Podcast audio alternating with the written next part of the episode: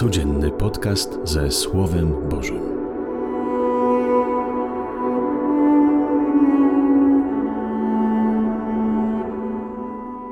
Panie, chcę się uśmiechnąć dzisiaj do siebie, uśmiechnąć się do życia drugiego człowieka i Ciebie.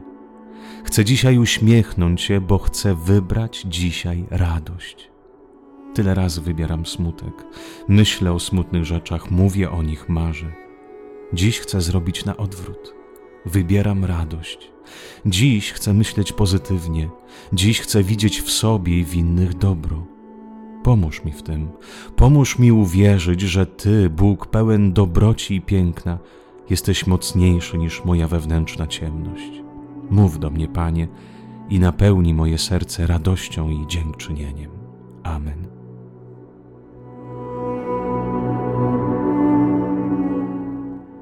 Z Ewangelii według świętego Łukasza. Gdy dopełniały się dni wzięcia Jezusa z tego świata, postanowił udać się do Jeruzalem i wysłał przed sobą posłańców. Ci wybrali się w drogę i weszli do pewnego miasteczka samarytańskiego, by przygotować mu pobyt. Nie przyjęto go jednak, ponieważ zmierzał do Jeruzalem. Widząc to uczniowie, Jakub i Jan rzekli: Panie, czy chcesz, byśmy powiedzieli, niech ogień spadnie z nieba i pochłonie ich? Lecz on, odwróciwszy się, zgromił ich i udali się do innego miasteczka. Oto słowo Pańskie. Chwała Tobie, Chryste.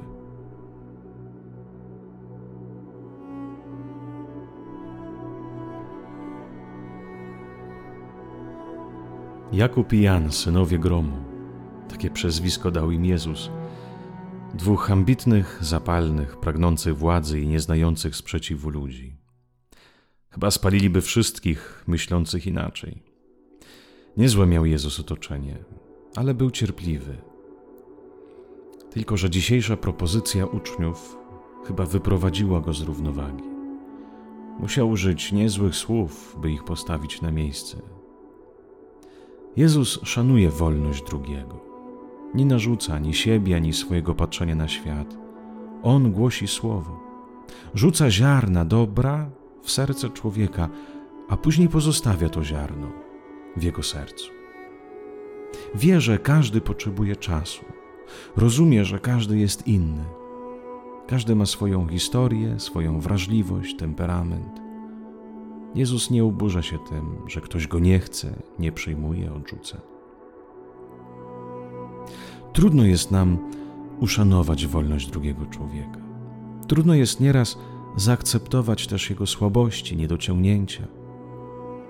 Nieraz chcemy na siłę narzucić swój sposób myślenia, na siłę kogoś nawrócić, na siłę zmusić kogoś do przepatrzenia sprawy w taki sposób, jaką my ją widzimy.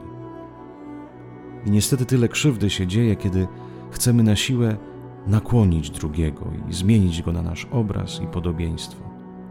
Tyle krzywdy się dzieje, kiedy widząc, że drugi pozostaje zawsze innym, puszczamy na niego nasze gromy krzyków, obojętności i manipulacji. Przyjąć drugiego szczególnie z jego słabościami i wadami, z innym spojrzeniem na świat, to wielka sztuka. Nie chcieć od razu naprawiać, ulepszać, zmieniać, moralizować, to wielka sztuka. Nam trzeba wiedzieć, że my nie zbawimy drugiego człowieka. Nie wejdziemy na siłę do jego głowy. Nie zmienimy go naszym krzykiem. Natomiast możemy zaakceptować. Możemy być cierpliwymi, pełnymi dobroci i wyrozumiałości. A zmienić, naprawić, ulepszyć to tylko siebie.